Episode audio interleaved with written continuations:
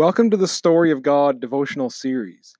Journeying through the Bible as one storyline will help us in our lives today. First, we can avoid getting caught in some of our own ambitions and self importance when we understand that we're part of a much greater, overarching story that's rooted in the life of God.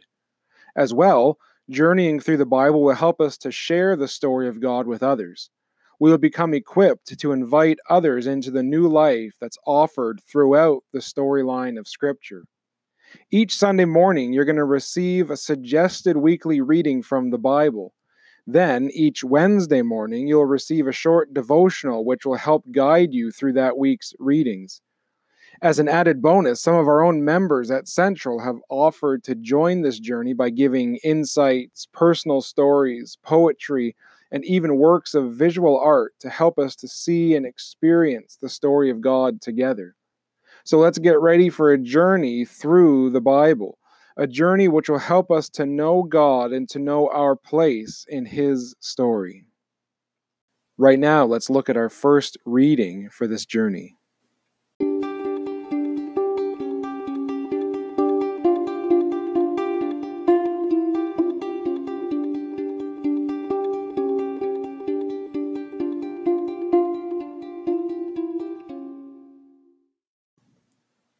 At the beginning of the Bible, there are many stories which tell about the first people or generations of humankind.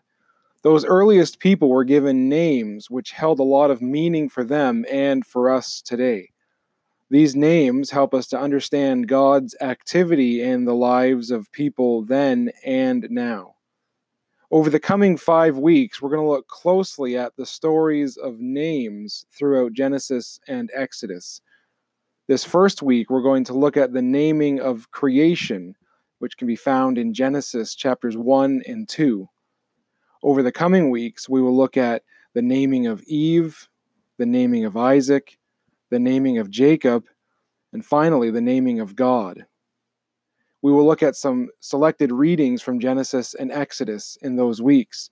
Of course, you're welcome to read the entire book of both Genesis and Exodus over the coming month that would be rather encouraged.